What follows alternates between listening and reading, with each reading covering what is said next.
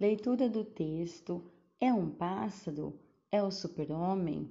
Não, é o 14 bis. Quem não olhou para o céu um dia e pensou: como seria voar? Quem não lançou um aviãozinho de papel na expectativa de que ele desse uma volta no ar e aterrissasse depois de um voo rasante? Quem não imaginou ser um super-herói cortando as ares na luta contra o mal? Assim é a imaginação. Pequenos gênios e seus grandes inventos mudaram o mundo. Leia o texto a seguir e conheça um desses pequenos grandes gênios. O texto se chama Uma Criança e um Grande Sonho Voar. Nascido em 20 de julho de 1873, em Palmira, Minas Gerais, Alberto Santos Dumont, filho de, de Henrique Dumont e Francisca de Paula Santos, era leitor de Júlio Verne e desde criança sonhava em criar um aparelho que permitisse fazer com que o homem voasse. Cresceu observando o voo e a constituição física dos pássaros.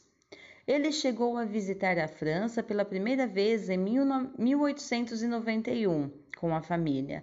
Foi nesse final de século que o motor a gasolina fez sucesso nas exposições em Paris e o jovem Dumont ficou fascinado. Em 1892 mudou-se para Paris, onde começou a construir balões. Em Paris, aprofundou-se nos estudos da mecânica e do motor de combustão. Seu primeiro balão, o Brasil, com apenas 15 quilos, ganhou altura, mas era dependente do vento para se movimentar. A dirigibilidade chamava a atenção de Santos Dumont e suas pesquisas seguiram nesse rumo, até que ele construiu o dirigível número 1, primeiro de uma série de charutos voadores motorizados. O balão ganhou os céus no dia 20 de setembro de 1898, à altura de 400 metros, retornando ao ponto de partida e obedecendo perfeitamente às manobras de seu inventor. Outros balões nasceram. O dirigível número 3, por exemplo, foi construído já com motor a gasolina. Em 1901, Dumont contornou a Torre Eiffel, pilotando o dirigível número 6.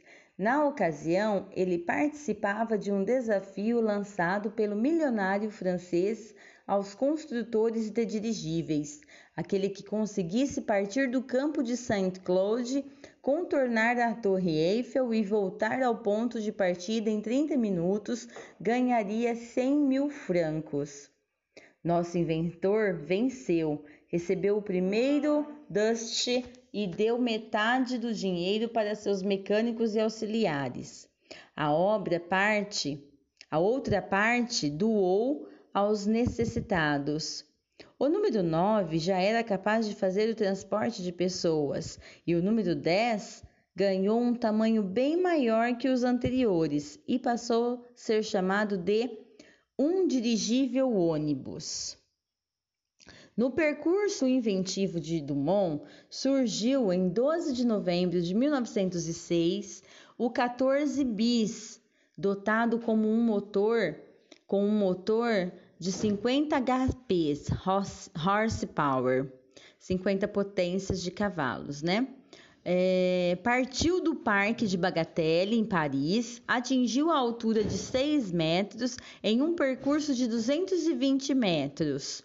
Por este feito, Santos Dumont ficou conhecido como o pai da aviação. Em 1908, Santos Dumont construiu o Demoiselle, que serviria de modelo a outros projetistas de aeroplanos.